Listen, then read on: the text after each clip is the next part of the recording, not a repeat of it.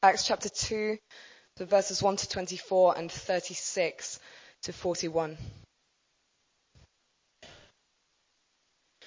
When the day of Pentecost had fully come, they were all with one accord in one place. And suddenly there came a sound from heaven as of a rushing mighty wind, and it filled the whole house where they were sitting. Then there appeared to them divided tongues as of fire, and one sat upon each of them. And they were all filled with the Holy Spirit, and began to speak with other tongues as the Spirit gave them utterance. And there were dwelling in Jerusalem Jews, devout men from every nation under heaven. And when this sound occurred, the multitude came together and were confused because everyone heard them speak in his own language. Then they were all amazed and marveled, saying to one another, Look, are not all of these who speak Galileans? And how is it that we hear each one in our own language in which we were born? Parthians and Medes and Elamites, those dwelling in Mesopotamia, Judea and Cappadocia, Pontus and Asia, Phrygia and Pamphylia, Egypt, and the parts of Libya adjoining to Cyrene, visitors from Rome, both Jews and proselytes, Cretans and Arabs, we hear them speaking in our own tongues the wonderful works of God. So they were all amazed and perplexed, saying to one another, Whatever could this mean? Others mocking said, They are full of new wine.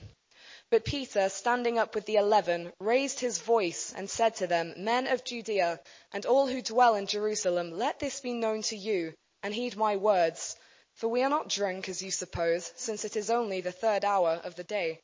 But this is what was spoken by the prophet Joel. And it shall come to pass in the last days, says the Lord, that I will pour out my spirit on all flesh.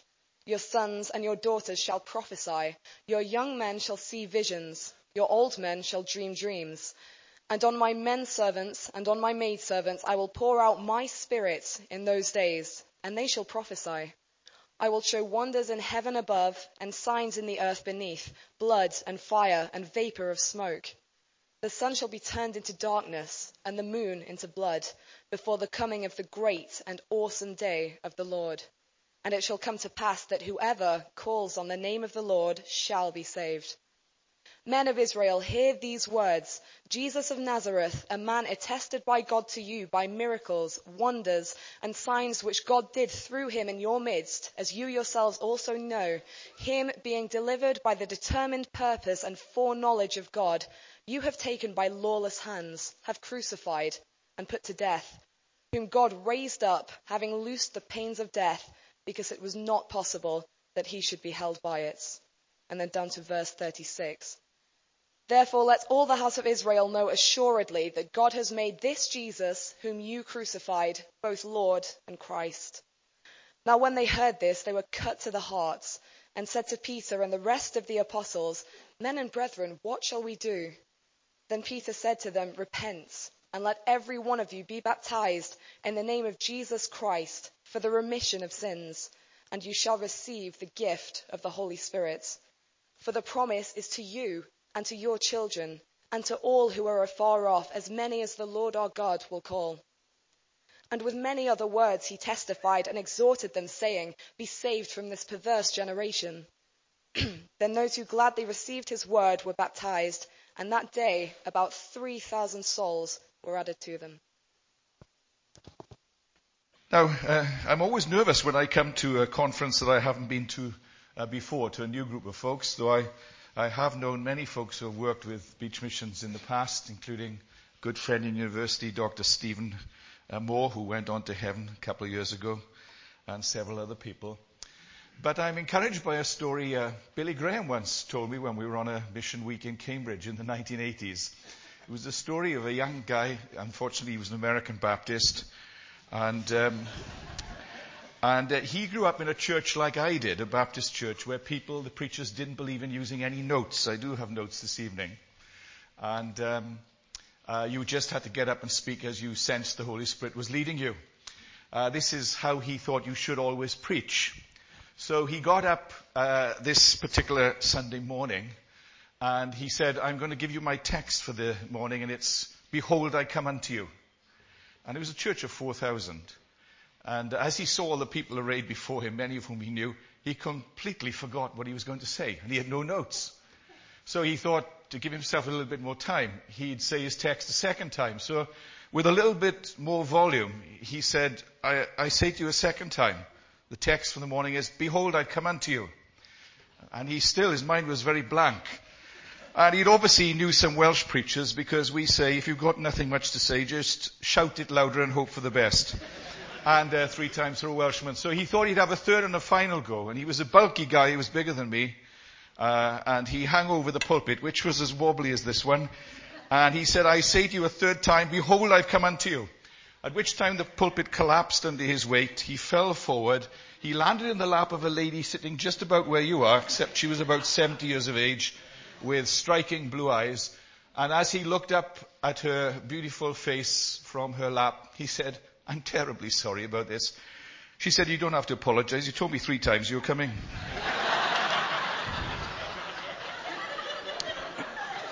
so behold, I've come unto you. But that isn't the text uh, for this evening. Now then, you've already had several uh, expositions about the life of Peter. And this evening we're going to look, focus in on uh, his sermon, the first apostolic sermon of several in uh, the Acts of the Apostles, and ask ourselves in what ways can Peter's sermon be a model for us today? It's an interesting question because uh, he's speaking here to people with some biblical background who understood the Old Testament, and uh, primarily uh, to Jews. It was a fairly undeveloped theological position he had uh, at that time. But there are lessons I think we can learn from Peter's model in this passage. I'd like to highlight, if we have time, maybe five things to take home from the passage. The first is a very simple one that I'm sure other speakers have already touched on, and Roger will probably touch on tomorrow also, which is that God can use all kinds of people. You'll notice in the passage that we had read to us in chapter 2 verse 7 that the people were amazed that these Galileans, it was like saying, as a group of people come from Merthyr Tydfil, where I come from, a kind of backward coal mining, steel working town where hardly anybody goes to university. What have they got to teach the rest of us? And this is how they viewed the Galileans in the first century. They were astonished uh, that Peter and these other folks could get up and speak. And of course, we know from church history that uh, Peter's sermon is illustrative of the fact that God often uses the rough and the ready, not many mighty, not many strong. Often because the physical strength of some, or the intellectual abilities, or the capacities to speak, can sometimes cause people to, to, to become arrogant. And the one thing God will not have is a, pri- a proud spirit. So he often takes those who are weak uh, from the sidelines and uses them in service. One was D.L. Moody. I mentioned that mission with Billy Graham in Cambridge in 1982. One of the assistant missioners to Billy Graham at that time was a guy called John Wesley White, who had done a doctorate on the American um, evangelist D.L. Moody. And he told me Moody was a very poor speller. And he said, in the last letter he ever wrote, there were 33 grammatical errors. It was only two pages long. And yet he spoke at one of the most powerful university missions in the history of university missions, where C.T. Studd and other people who became part of the so-called Cambridge Seven, taking the gospel of China, uh, were converted. He started off, off as a shoe salesman. And yet, yet God raised this person up, rough and ready though he may have been, uh, to use powerfully in his service. It applies not just to preachers, but also to people involved in personal evangelism as well. I remember again when I was a student in university, uh, I was a sportsman. I was leading a Bible study every Sunday afternoon with five non-Christian friends of mine. And after a year, none of them had become Christians. And I was a bit discouraged, being rather direct in personality. I pinned them all to the wall at the end of the year and said, why aren't you a Christian yet? The poor guys were frightened. My personality got in the way. But I was discouraged that none of them had responded to the gospel after a year. So when I came back in the second year, I thought I wouldn't bother to try this. Just didn't have any impact. So I was struck by what was said year earlier about God's Spirit is working in His own subterranean way. Uh, somebody said to me, well, why don't you ask them to a discussion again about Scripture, Lindsay, and invite someone else to sit in with you? So I invited several people who said no. Then I came across a guy called Colin who came from the southeast of England. He had a very bad speech impediment. He was studying English literature. And in those days, in the tutorials, you had to read your essays out. His speech impediment was so bad, he couldn't read them. The tutor had to read them for him. And, but Colin came from a church where there was good Bible teaching. There were only 15 people in the church, but it was a well-taught church. He said to me, okay, I'll come along with you and sit with you, Lindsay, but don't ask me to speak because I, I can't speak. And he said, anyway, I don't get on with young people. There's only one other young person in my church. That's my sister, and I don't get on too well with her. So I don't want to say anything. I'll sit there quietly and I'll pray. So he came along for three weeks, and on the fourth week I had the flu, I was ill, and poor Colin was left with these five guys uh, on his own for a Bible study. But because his speech was so poor, they interacted with him much better than they did with me. And as he couldn't get the words out, they'd say, is this what you mean? Is this the question you're thinking of asking? And apparently they had a fantastic discussion and two people professed faith. I was so angry because I'd been working with them for a whole year and nothing had happened and here God had used Colin. And that was a great lesson for me that God can use anybody who wants to make themselves available to him. And that's what we see here in the life of Peter, of course. This rough and ready guy, ill-schooled, nevertheless God used in this context and beyond for the birth and the development of the church. The second principle that we can lesson, learn from uh, Peter's sermon here is that it demonstrates how in public gatherings we can reach people from all the ends of the earth. There it is. The international student ministry we've just heard. Didn't plan that ahead of time, but I'm so glad that you're working with international students. Now, the issue of migrants is a big source of tension in the UK at the moment. I'm not speaking politically for or against that. All I'm saying is that when you see great movements in the history of the world, the question to ask is not so much why is God allowing this to happen to me or to us, but the mature Christian question is, given that God is allowing this to happen, how then should I live? So the question we ask when we see international students coming to the beaches of the UK in the summer, or other people from different countries like Iran or elsewhere uh, coming uh, to listen to us on the beaches when we're speaking is, is God opening a door for the advance of the gospel here? Because when you read the Acts of the Apostles, God has two strategies. The one is something that we commonly hear of in our churches. He calls people to leave their own culture to take the gospel to other nations. But God's second strategy, often less commented on, is that often He brings people from their cultures, uh, leaving behind their own roots, in order to hear the gospel in another context. Now, can anybody shout out at least three names for me from the Acts of the Apostles of people who were converted at home? That's all I look for, three names, okay? From the book of the Acts of the Apostles. Lydia, away from home, from Thyatira, North Africa.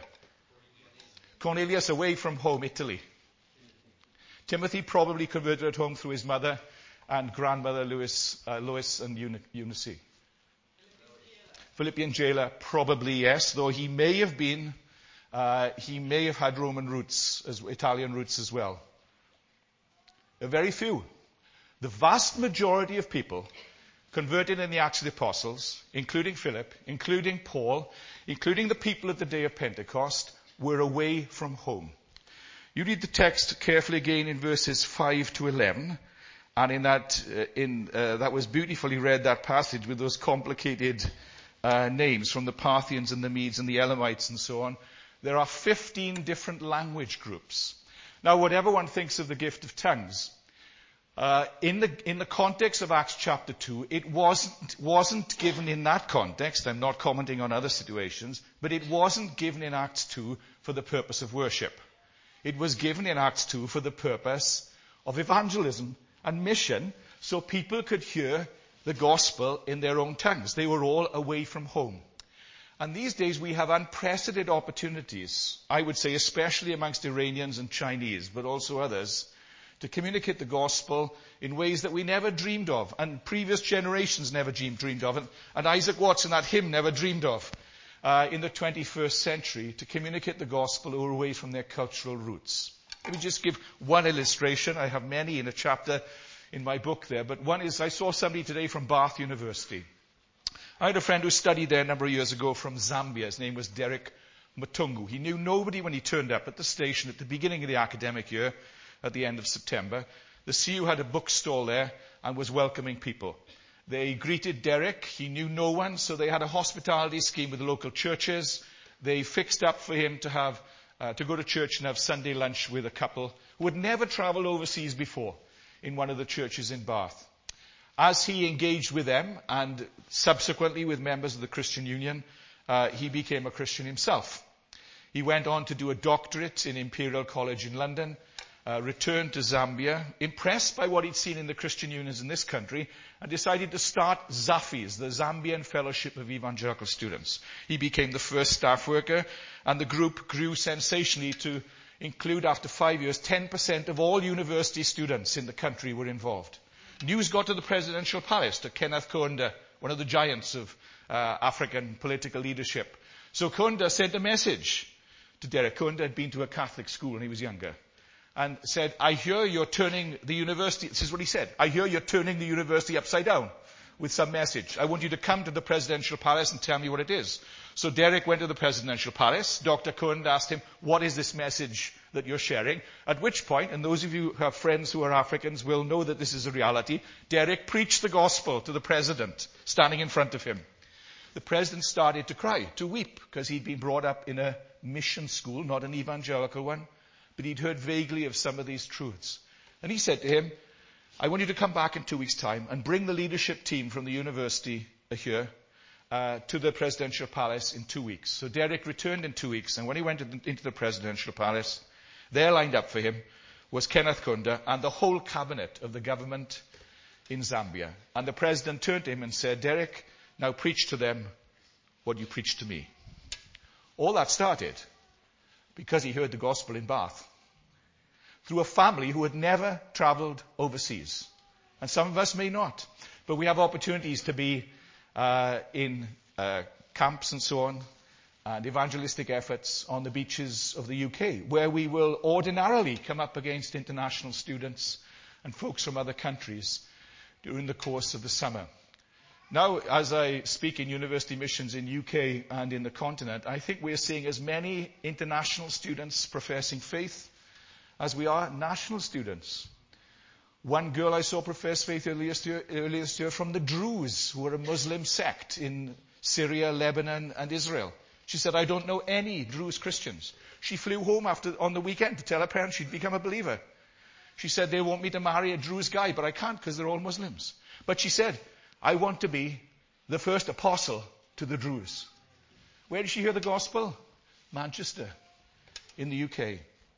So I want to encourage you to see, based on what was happening here in Pentecost, this, as you run through the whole of the Acts of the Apostles, gives us a biblical justification, and in fact, an encouragement to engage with people of other cultures. If we are 400 and each of us made a friendship with one person from another culture over the next year, the implications for the advance of the gospel uh, could be immense. It's interesting, I was in uh, uh, Albania just a couple of months ago speaking at the National Student Conference there. Remember when I was with OM many years ago, we used to pray for Albania every Friday night. In 1990, there were three known Albanian Christians uh, in the country. Today, there are about 18,000 evangelical Christians.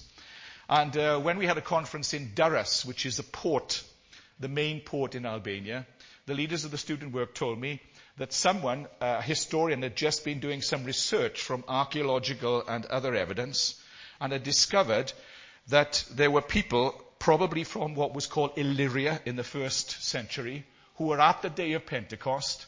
And 20 years later, in AD 53, there is evidence that there were 70 believing families. That means several hundred people in a church in Durrës. 20 years after the day of Pentecost and after the Apostle Paul and others' early missionary endeavors. So you see the advantage of getting older. If you're not just in your 20s, but if you're in your 40s or your 60s, like Roger and myself, then uh, you see God's hand at work in different cultures as the gospel takes root and is seeded and bears fruit.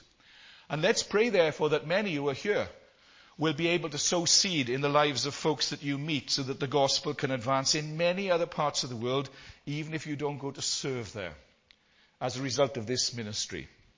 Third principle. The passage shows us that God uses a variety of evangelistic approaches to reach people, including proclamation in the open air. Now, I think the best evangelism always has the three C's. It's got good content, it's Christ-centered, and it's creative. What I loved about the reports is the emphasis on creativity. Looks like a bell ringer here, and uh, then you have uh, It's a Knockout, and various other things that you're doing in the summer as a means of engaging with people and connecting with them. And uh, that creates space for us. Uh, it wins the favor of people so we can communicate the gospel. Now, in the New Testament, it seems to me, and in the Reformation, incidentally, through Luther and Calvin, they were astonishingly creative in the way they reached out. If you read the Acts of the Apostles carefully, it seems to me there were four main, four main evangelistic approaches. Personal friendship, which Michael Green's calls gossiping the gospel. Secondly, small groups, house to house. Thirdly, dialogue, which Paul engaged in on a number of occasions. And fourthly, public proclamation. That's what you see here uh, in Peter's apostolic sermon. I think what it highlights to us is that the focus on proclamation in the New Testament is a biblical principle. When it comes to evangelism, we need to, dis- we need to separate between what is a principle and therefore timeless, transcultural, transhistorical, and methodology.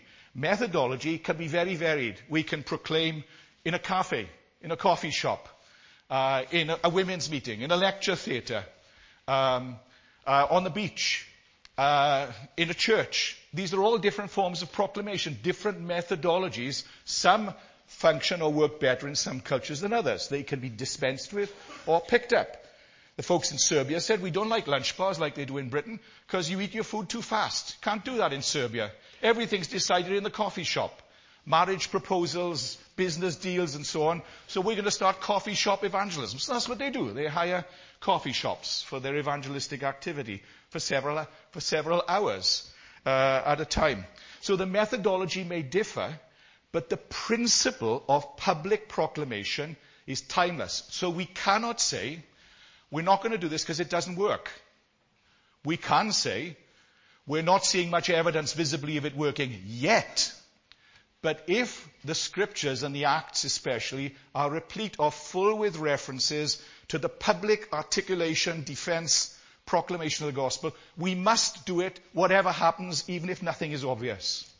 That is a biblical imperative, it seems to me. And uh, though a proclamation in the open air meetings may not be as often fruitful as it was in the past, nevertheless, God is gracious to use it. I talked with Jason earlier about how he met Alan on uh, Benllech Beach in Anglesey or Ynys uh, spent a lot of time talking with him, engaging with him with the gospel. He's in a senior position, advising the government on elect, electricity policy, and he subsequently became a Christian. It, it started with hearing the gospel on a beach in Anglesey, one of the parts of Wales where there are fewest local believers, incidentally. I think of another friend in the evangelical movement of Wales, Phil Swann, who told me that his mother was walking along the, uh, the seafront as a student in Aberystwyth. She was a fanatical uh, uh, Welsh language and Welsh culture supporter. And then she saw an open air meeting. She heard the gospel. She was just hit like that between the eyes and converted. Then she marries her husband, Derek, who is a well-known Bible teacher, pastor, and preacher. They have a son, Phil, who becomes a, a believer and a pastor. They are his son in addition. Now is a believer worshipping in our church in Cardiff. So you have three generations where the gospel influence cascades down it. Why? Because one open air meeting uh, on uh, near the beach in Aberystwyth. Who can tell? And that's why we should engage in these things and continue to persevere in them, trusting that God will bring his fruit in due course. The challenge for many of us is we want to see things quickly, whereas as Samuel Escobar said, the only thing 20th century man has discovered is speed. We want everything quick. Whereas the Christian life is more like a marathon than a sprint. Now, if there are any budding preachers here, let's go on to the fourth point and look at the style and the content of Peter's sermon very quickly. Notice the style of his proclamation. I once had an interesting conversation with a great Welsh preacher that some of you who are younger may not have come across or heard of, called Martyn Lloyd-Jones. He wasn't the most gifted preacher I heard. Incidentally, many people in churches in Britain love his Bible expositions, but his wife said, You'll never understand my husband unless you understand that, first of all, he was an evangelist. That was his primary passion. Interesting. A lot of people follow his concern for exposition, but not evangelism. Anyway, I asked him on one occasion, Doctor, what are the hallmarks of great evangelistic preaching? So if any of you aspire to be great, to be evangelistic preachers, listen to this piece of advice because it's the best I ever heard. He said there are four hallmarks of the best evangelistic preaching. First, you start with the mind. Then you go to the conscience. Then the will. Then the emotions. You have to approach the whole person. He said the two classic mistakes evangelists make Uh, they either start with the mind and stop there. This can be the danger of some apologists or dry teachers. And some people reacting against that go straight for the emotions, try to affect an emotional response, which is sometimes spurious, and he said it's murder to get them to come around a second time. I remember meeting, I talked of D.L. Moody earlier. I was on another mission week or events week in Oxford some years later, and his grandson was studying in Jesus College. So I went to see him. And I was amazed. He wouldn't even acknowledge that Moody, he was related to Moody. I asked him if he had any Christian connections. He said, I went forward in one or two meetings, but uh, it never had much impact on me. And I said, well, did you actually really repent and turn to Christ? Uh, he said, no, I just, I felt a warm feeling. And I said, well, you know, the Bible says you've got to receive Christ and repent. Otherwise, you, you, you're not going to experience the born again uh, experience. Well, Lloyd Jones said you need to have these four things, and they're all there in Peter's sermon in verses 14 to 22, if you want to trace it. He talks, he, he addresses the mind. He says in verse 14, this is somebody without a university education. He's not talk, preaching as an apologist. He says, let me explain this to you. Listen carefully to what I have to say.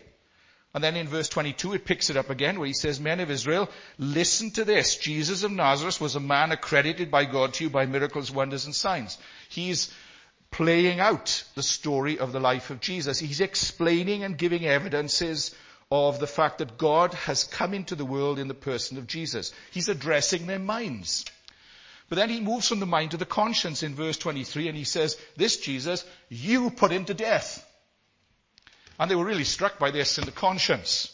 They pick it up again in the next, uh, later on in the chapter in verses 36 to 38, where after saying this, the people were cut to the heart.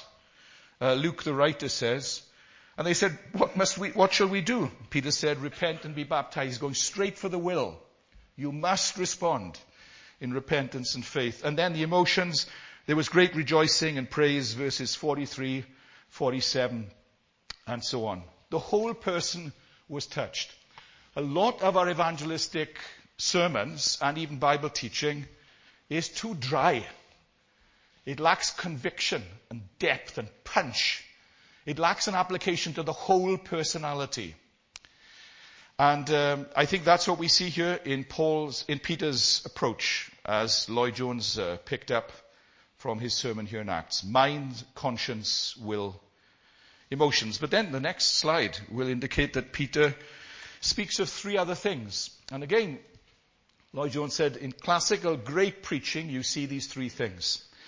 Peter speaks of the truth of the gospel. In verses 14 to 24, he's addressing the cardinal core issues of the deity, death, resurrection of Jesus. If you haven't done that, you haven't communicated the gospel. And um, he says, let me explain these things to, uh, to you. And then he takes many verses to explain of the life and the ministry of Jesus. He's giving evidences. By the way, for those who are not all that keen on reasoning in evangelistic talks, the distinction that New Testament makes is not between, I, I, I say again, not between reason and faith. It's between faith and sight. When Jesus was risen from the dead, and Thomas saw the holes in his hands and his side and feet, Jesus rebuked him for being slow to believe. He said, Thomas, it's good that you have believed. Better if you had believed having seen me, not having thought about me. As John Stott says, we mustn't pander to people's intellectual curiosity. There's no substitute for love and prayer. But we must give evidences. Why? Because men and women are made in the image of God as reasoning creature. And secondly, because the Holy Spirit is the Spirit of truth who leads us into all truth. And truth is objective and revealed in the person of Jesus. So that's a reason for reasoned defense. On another occasion, the apostle says in the Acts to one of his uh, interlocutors, uh, you know that these things are both true and reasonable. And so uh, evidence is given as a support or a basis for the Holy Spirit to apply these truths to people's understanding, the truth of the gospel. But some people are so concerned to be clear in focusing on the truth of the gospel, they diminish sometimes the emphasis on the power of the gospel. This is often where Pentecostals are very strong. They really believe the gospel is powerful in transforming lives. And uh, we see the power of the gospel in verses 38 to 41, where thousands were converted as a result. I remember when I was with Operation Mobilization for a year on their ship Logos before I came into student work. I was in South Africa and I went to a, a, a Zulu uh, village, and there were some remarkable things happening there. There was a book written about the revival going on in this village, and I met one woman who said she'd been raised from the dead. So I went back to the ship, and I was sharing a friend with a former a room with a former drug addict, an Irish friend called Joe, who was a very good uh, whistler. And uh, he hadn't long been converted through missionaries in India. And I said, Joe, you never guess what I've just seen. I saw a woman who said she'd been raised from the dead. And quick as a flash, he said to me, Lindsay, that's nothing. You have too. She'll die again, but you were dead in your trespasses and sins. Now you're alive in Jesus Christ, and you'll go to heaven as a consequence. So get your perspective right, boy. You'd only been a Christian for six months. But he saw it. That's not to play down God's supernatural power. But there's nothing so powerful as the transformation that comes through the appreciation and acceptance of the gospel of Christ. So Peter communicates the truth of the gospel. He communicates the power of the gospel. And I remember talking with a friend of mine who's a, Pentecostal pastor in Bosnia now. And uh, he's one of the 60 people we have as evangelists. I said to him, Sasha, how did you become a Christian? He said, oh, I was in the Civil War in 1994, Lindsay. I was the top sharpshooter in the country. He said, I killed a lot of people. I could kill people from several hundred meters. I could hear them dying and screaming. He said, I wasn't a Christian. And he said, my conscience was troubled. I'd go to bed at night and I'd wake up in a cold sweat screaming. I felt so guilty. So he said, I ran away from the country. I crossed the border. He said that I met this woman. And she could see I was in a disturbed state, so she asked me what the problem was. I said, I've been killing all these people. I can't live with my conscience. It's sullied. And she said, what you need to hear is about the forgiveness and the grace which is in, which is through God in Christ Jesus. He said, tell me about it. Uh, how can I experience forgiveness? She explained the gospel to me, and then he said these beautiful words. And as I heard the gospel of God's grace, he said, my guilt disappeared like the snow in the springtime. And then he became an artist and a pastor in a church in Sarajevo. He understood something of the power of the gospel.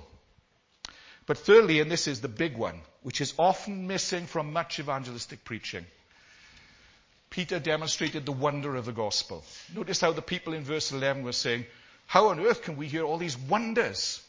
Because they really grasped that the gospel was the greatest message in the history of the world and had th- things to say which touched people at the deepest level in terms of experiencing uh, unconditional love, forgiveness, uh, freedom, uh, hope, a sense of meaning, all coming from the gospel. Where else can you find these things?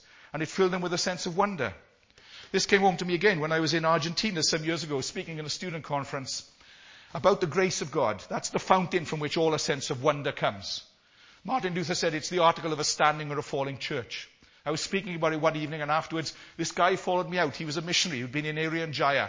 He was 80 years of age. He tapped me on the shoulder. He said, thank you for speaking of God's grace tonight. He said, isn't it wonderful? He said, oh, I've preached about it many times myself. I've been a pioneer missionary. But he said, whenever I heard somebody else speak about God's, the, the wonder of God's grace, he said, I'm deeply moved. I said, oh, why is that? He said, well, during the Second World War, I was a member of the Hitler Youth. I killed a lot of people. Then I was converted. I met the Lord. Then I met my wife. Second best meeting. Then I married her. Then God called us into ministry. Then he called us into pioneer ministry. And we came to Irian Jaya. It was so dangerous working with headhunters. The Dutch Air Force winched us down from a helicopter that refused to land. We worked with these people and revival broke out. He said, one Sunday I baptized 3,000 people.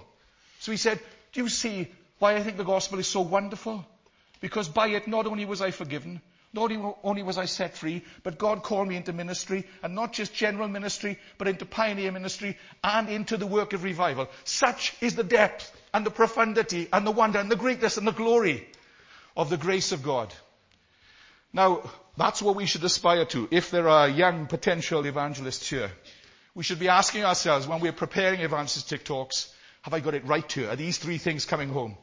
Am I articulating defending the gospel as true, Secondly, I, am I communicating it's powerful to transform people even in the most difficult situations? And thirdly, am I communicating the gospel is wonderful?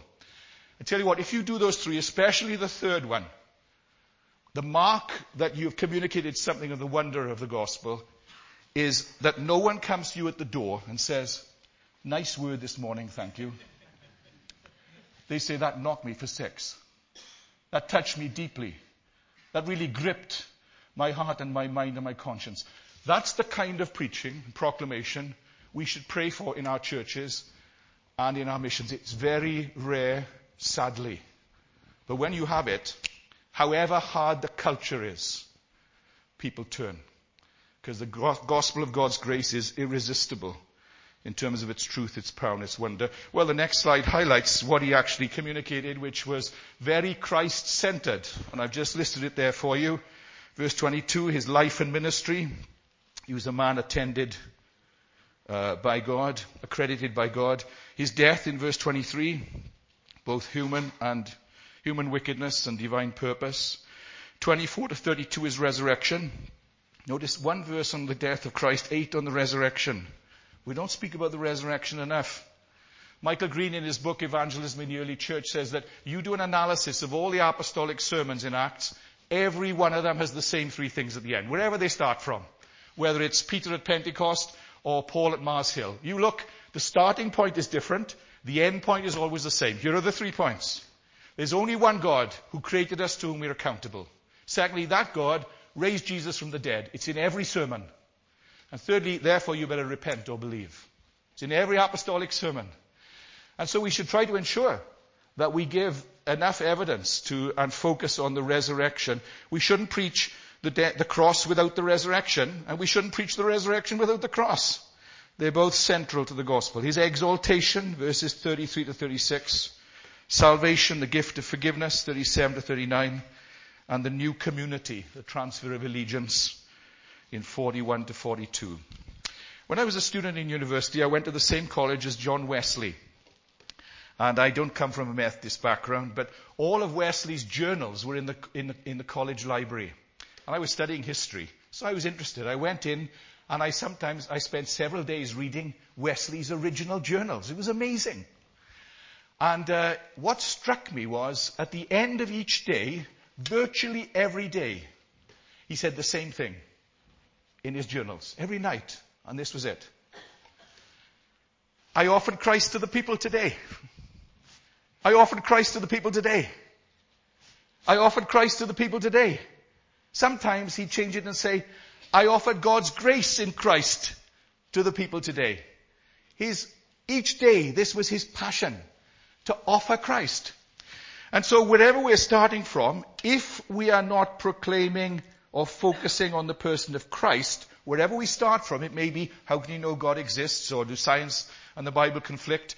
If we don't get to the person of Christ, we haven't actually communicated the gospel. Because he's the beginning and the ending. Hey, my time is gone, isn't it? So let me just close with a couple of concluding comments. Notice the help and enabling of the Holy Spirit in his preaching, uh, which is there. The day of Pentecost was a one-off event, of course, non-repeatable. We can learn from it, but it was one one-off historic event. And the Holy Spirit anointed his preaching in this situation to inaugurate the church. But the Holy Spirit is also at work when we are sharing the gospel one to one. Not all of us will be preachers. I don't have time to compare this passage with Acts chapter 8. But if you read it, you'll see at the beginning of chapter 8, in the Greek text actually, Michael Green says that there was a revival going on in Samaria and two things were happening. Some people were preaching the gospel and is a completely different Greek word which Michael Green interprets as a Greek scholar as, and others were gossiping the gospel. You're the two things together. Philip was caught up in the midst of this revival, and what happens? God calls him away through the Holy Spirit to uh, the desert, to the area around Gaza, where he meets an Ethiopian guy and shares the gospel with him. And the ordinary reader of the Bible might think, they look at that passage and think, why on earth did God take Philip away from a revival situation to speak to this one guy? You know the second biggest student movement in the world today in IFES? It's more than twice the size of the student ministry in UK. It's the Ethiopian student movement. 35,000 students in Bible studies across the country every week. Who was the guy that Philip came to reach out to? The Ethiopian. What do we see in terms of the fruit of that ministry? 2,000 years later, a thriving church. I was there a few years ago and I met a New Testament scholar I knew and he said, uh, he, he was a rather dry scholar and I asked him to pray and there was something special about his prayer. I said, Agner, has something happened to you? He said, Lindsay, I've been touched by the revival here. He said, we're baptizing 200,000 people a year for the last five years. He said, I've been debating with all these liberal theologians in Sweden for the last 40 years. I had to come here and God's touched me by what God is doing through the Ethiopian church. He said, it's not without problems, but it's remarkable what's happening here. The roots of all of that are in Acts chapter 8 as one individual gossip the gospel and ask questions. You may not be a preacher, but in your summer programs, you may be a gossiper of the gospel on the beaches or wherever God places you in uh, Carcassonne or somewhere else as you share with, with others. Don't devalue the gossiping of the gospel and feel, oh, I wish I could be up there as one of those preachers, or I'm less significant. The Holy Spirit wishes to own our ministries if we make ourselves available to Him publicly or individually. And lastly, it's not in the passage, but because others have mentioned it, I'm to say it's important to persevere. I'm sure others will talk about it tomorrow. But one of my favorite verses in the New Testament is 1 Corinthians 15, verse 58, where Paul says, Therefore, brothers, stand firm.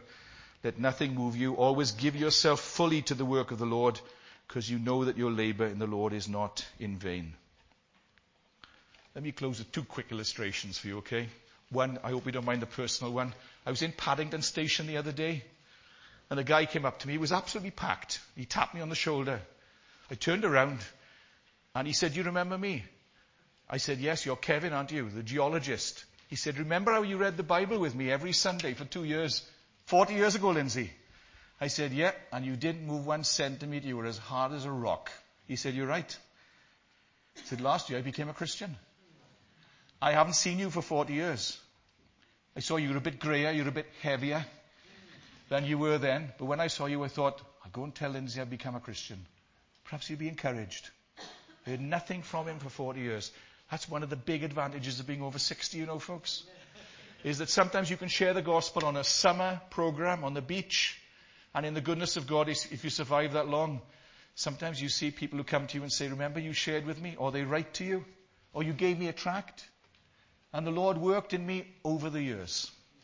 Last illustration is one of my favorite missionaries. His biography might not be as great as the one that you mentioned, Roger, actually never wrote an autobiography. His name was Adoniram Judson. He was a Baptist missionary who went to Burma. He wanted to go to India. The door closed. He ended up in Burma in 1812. Worked there for 38 years. Uh, he lost his first wife. She died. And he remarried the widow of another missionary. And that was quite common in those days. And some people might say, oh, well, there were other widows that he could marry if he lost his wife. He apparently went to his wife's grave every day for a year and he just wept over the grave and said, Lord, I can't carry on. You've taken my best friend. She's my co-worker, my equal. How can I continue? But anyway, he began to come to terms with it. He remarried. They lost seven children. I've lost one. My only daughter. They lost seven. He persevered. He was tortured upside down. He was put in prison. Some people professed faith and they deserted him in 1850 when he died. Uh, he had a chest, uh, a lung problem. He was out at sea. They just dumped his body over the side. They didn't even put him in a grave. And uh, numbers are unclear, but there were probably 12 to 15 believers after 38 years of ministry. But he had translated the Bible into the Burmese language in 1850. In 2000, a friend of mine went to Burma for the 150th anniversary of the translation of the Bible into the Burmese language. And as you sometimes do if you're in a foreign situation, you open the Bible up to see if there are any words you can understand. At the beginning, he just read, translated by Rev. A. Judson. So he turned to the translator, Matthew Llawin, and he said, Matthew, do you know anything about this man? He said, oh, he started to cry. He said, yes, I do. He said, everybody in Burma knows him. We know how he loved our people. Now he was tortured upside down. He lost his wife. He lost his children. He lost his health. And when he died, there were about 12 of us. Today there are 600,000. And every single one of us traces our spiritual heritage to one man, Judson. He never saw it. And neither will you. Neither will I. We'll see some of it in the goodness of God. But even if we don't see it, guided by biblical principles that are unchanging, we press on. So, brothers and sisters, encourage one another to pick up from the principles of how Peter engaged with people with the gospel and never, never, never give up because you know that your, Lord, your labor in the Lord is not in vain. Let me pray. Thank you, Lord, for the wonder of the gospel. Thank you for the truth of the gospel. Thank you for the power of the gospel. Fill our minds and hearts and senses afresh, we pray, with the sense that the gospel is the greatest message in the history of the world. It's powerful to transform lives, and it's the wonder of wonders.